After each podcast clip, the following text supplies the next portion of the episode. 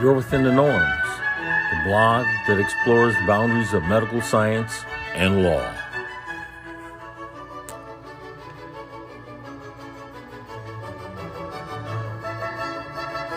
Report by youarewithinthenorms.com.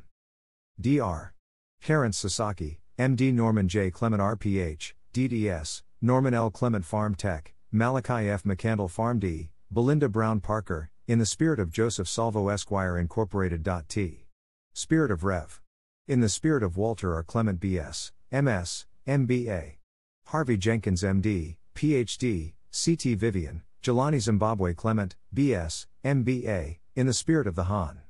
Patrice Lumumba, in the spirit of Erland Clement SR, Walter F. Wren III, MD, Julie Killingworth, Leslie Pompey MD, Christopher Russo, MD, Nancy Seafield, Willie Gignard BS, Joseph Webster MD, MBA, Beverly C. Prince MD, Fax, Neil Anand, MD, Richard Call, MD, Leroy Baylor, J.K. Joshi MD, MBA, Adrienne Edmondson, Esther Hyatt PhD, Walter L. Smith BS, in the spirit of Brom Fisher Esquire, Michelle Alexander MD, Cud Joe Wilding BS, Martin Njoku, BS, RPH, in the spirit of Deborah Lynn Shepard, Barris E. Muchett, Strategic Advisors.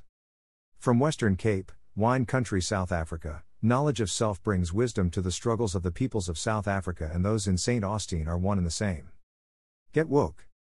Through research and knowledge of self does one controls their destiny from the onslaught of ignorance. Governor DeSantis, get woke. The history of Florida is black history and goes back thousands of years when inhabitants of these lands adventure globally with art and culture. In South Africa, as a black American, one is frequently as reminded by people it was through those black Americans, Randall Robinson, in the U.S. Congress, Conyers, Dellums, Stokes, those Cubans who spearheaded the boycott and armed struggle against the apartheid government which broke its back. Thus, these histories are one and the same. Donate legal defense. Or send $100, $250, $500 send. To Zelle, 3,135,103,378 or Cash App, Dollar Doc Norm. The importance of miseducation and maintaining ignorance. The miseducation of a targeted population plays an essential component in maintaining dominance. Moreover, despite the fact we have overcome the draconian colonialism legacy of Jim Crow and apartheid in both the United States and South Africa, we continue to observe the residual effects of these practices on children struggling academically. DeSantis returns to Bantu education. Hendrik Frensch Verwoerd Prime Minister Union of South Africa. Among the laws drawn and enacted during Hendrik Verwoerd's time as the Minister for Native Affairs were the Population Registration Act and the Group Areas Act in 1950, the Pass Laws Act of 1952, and the Reservation of Separate Amenities Act of 1953. Verwoerd wrote the Bantu Education Act, which was to have a deleterious effect on the ability of black South Africans to be educated as Verwoerd himself noted. The Bantu Education Act's purpose was to ensure that blacks would have only enough education to work as unskilled laborers. 1. The Bantu Education Act. The Bantu Education Act ensured that black South Africans had only the barest minimum of education, thus entrenching the role of blacks in the apartheid economy as a cheap source of unskilled labor. In June 1954, Verwoerd, in a speech, stated The Bantu must be guided to serve his own community in all respects. There is no place for him in the European community above the level of certain forms of labor. Within his own community, however, all doors are open. 1. The history of Florida is Spanish Black history. From St. Augustine Tours The History of St. Augustine. The oldest continuously occupied settlement of European and African American origin in the United States, St. Augustine underwent numerous transformations over the centuries. During their initial reign, the Spanish, in addition to claiming the land for strategic military purposes, sought to import Catholicism to this distant land by enlisting hundreds of Franciscan priests to start missions among the indigenous people that stretched as far west as Pensacola and north to the Carolinas. Through knowledge of history and self do we control our destiny. For the duration that the Spanish attempted to establish their foothold on St. Augustine, conflict with Great Britain came early and often. Soon after the advent of the Anglo Spanish War in 1586, a large British fleet led by privateer Sir Francis Drake overwhelmed the Spanish forces in St. Augustine, and the settlement was burned to the ground. In the early 1600s, expeditions were sent from St. Augustine to attack the British colony at Jamestown, Virginia. Displaced Indians from the north attacked the missionaries in St. Augustine during the second half of the 17th century. And in 1668, British buccaneers sacked St. Augustine again, which prompted the building of a permanent masonry fort. Today, is one of St. Augustine's most iconic landmarks, the Castillo de San Marcos. After more years of strife that saw St. Augustine raised again by the British, the Spanish finally ceded Florida in 1763 to their enemy for a brief 20 year period before the Spanish eventually returned to reclaim the land. But not for long. From the archives of the Fort Moses Museum, we are taught. In 1724, Francisco Menendez escaped from a plantation in the colony of South Carolina and, with a small group of men, headed south to Florida, a Spanish colony, to the town of St. Augustine. There he was granted his freedom. He soon became a member of the Black Militia and helped defend the area from English invaders. In 1738, Menendez helped find America's first legally sanctioned free black community. It was called Fort Mose and lay just north of St. Augustine. The Southern Underground Railroad. 38 households of men, women, and children lived together at Fort Mose, creating a frontier community that drew on various African backgrounds and blended them with the local Spanish, Native American, and English peoples and cultures. Fort Mose became a southern destination for travelers of the Underground Railroad many years before the birth of its legendary conductor, Harriet Tubman. Street Monica, mother of St. Augustine. St. Augustine. From the Fort Moses Museum archives, we learn. Fort Mose Historic State Park is the site of the first legally sanctioned free African settlement in what is now the United States. In 1738, the Spanish governor of Florida chartered the settlement of Gracia Real de Santa Teresa de Mose, or Fort Mose for short, as a settlement for those fleeing slavery from the English colonies in the Carolinas. Over the next 25 years, Fort Mose and Spanish St. Augustine became a sanctuary for Africans seeking liberation from the tyranny of English slavery amidst a large scale power struggle between European powers in the New World. The only stipulation for gaining their freedom was that they had to declare their allegiance to the King of Spain and become members of the Catholic Church. It is estimated that 100 Africans made Fort Mose their new home. What is particularly interesting is that the residents created a new cultural community, pulling from Native American, Spanish, and English cultural customs. Fort Mose has been recognized for its national significance in the history of the United States. In 1994, the site was designated a National Historic Landmark and listed on the National Register of Historic Places. Battle of Fort Moses. From the Fort Moses Museum archives, we learn 1740.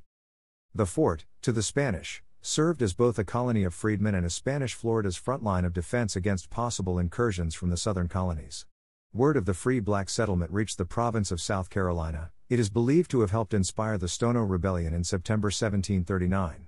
During the slave revolt, several dozen blacks headed for Spanish Florida and were recruited into the colonial militia. 12, 13, 14. At the War of Jenkins' Ear outbreak in 1739, General James Oglethorpe, governor of Georgia, encouraged by some successful raids made by the British and their Indian allies in the frontier, decided to raise a significant expedition to capture St. Augustine, capital of Spanish Florida. 15. As part of the campaign, he realized his forces had to capture and hold Fort Mose. Florida's history is African Hispanic Cuban history. Oglethorpe launched his campaign.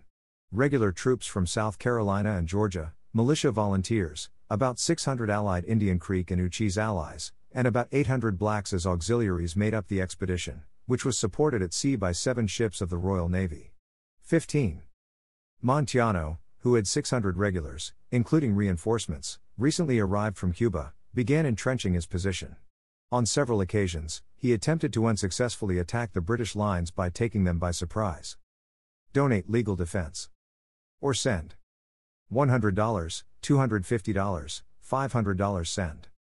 To Zelle, 3,135,103,378 or Cash App, Dollar Doc Norm. 1964 Civil Rights Bill starts in Florida, and Robert B. Hayling DDS. From our history of Florida and our tour guide Bernadetta Reeves, we learn. St. Augustine finds itself on all kinds of complimentary travel lists and seems every year to grow in stature as a top tourist destination.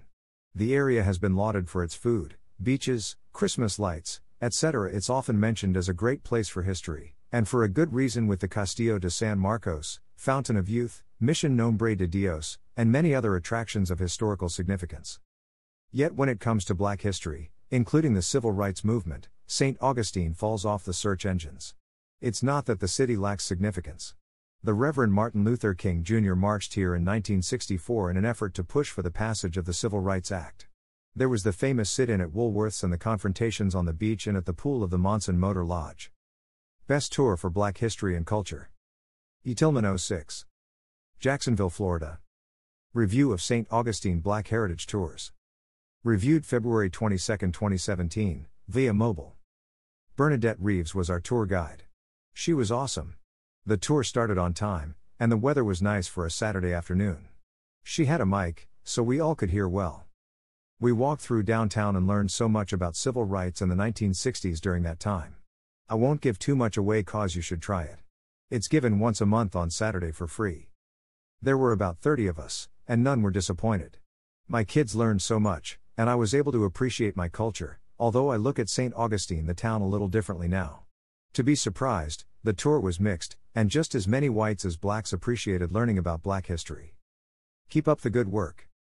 Date of experience February 2017. From History of Florida and tour guide Bernadetta Reeves.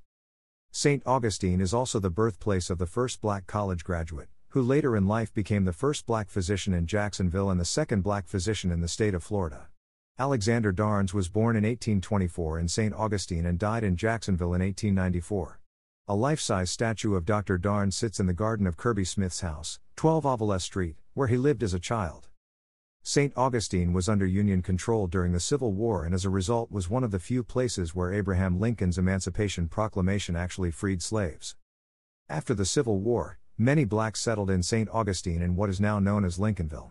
At the time, the area was called Little Africa. In the late 1880s, the neighborhood was renamed Lincolnville in honor of Abraham Lincoln. Visit Fort Moses, St. Augustine, Florida, museum maintained by the state of Florida. History of Florida and our tour guide Bernadetta Reeves.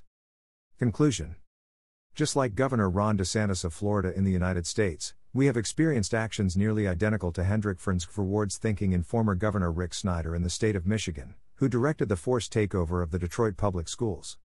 Snyder's action resulted in one of the greatest tragedies in which he deliberately and knowingly poisoned the water system in Flint, Michigan. Snyder's actions were both methodical and inhumane and lead to the deaths and destruction of an entire city of predominantly people of color. Snyder has repeatedly said, My action was for the good of the people, and we were saving money.